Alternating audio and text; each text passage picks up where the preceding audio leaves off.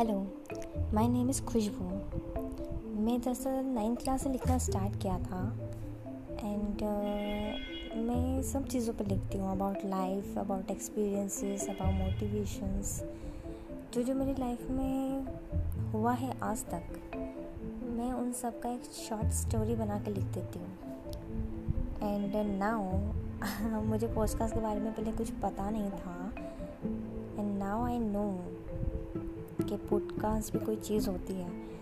so I hope you like it and you share it, because जितने भी मैं episodes डालने वाली हूँ इसके अंदर, वो ऑल अबाउट मेरी लाइफ से रिलेटेड है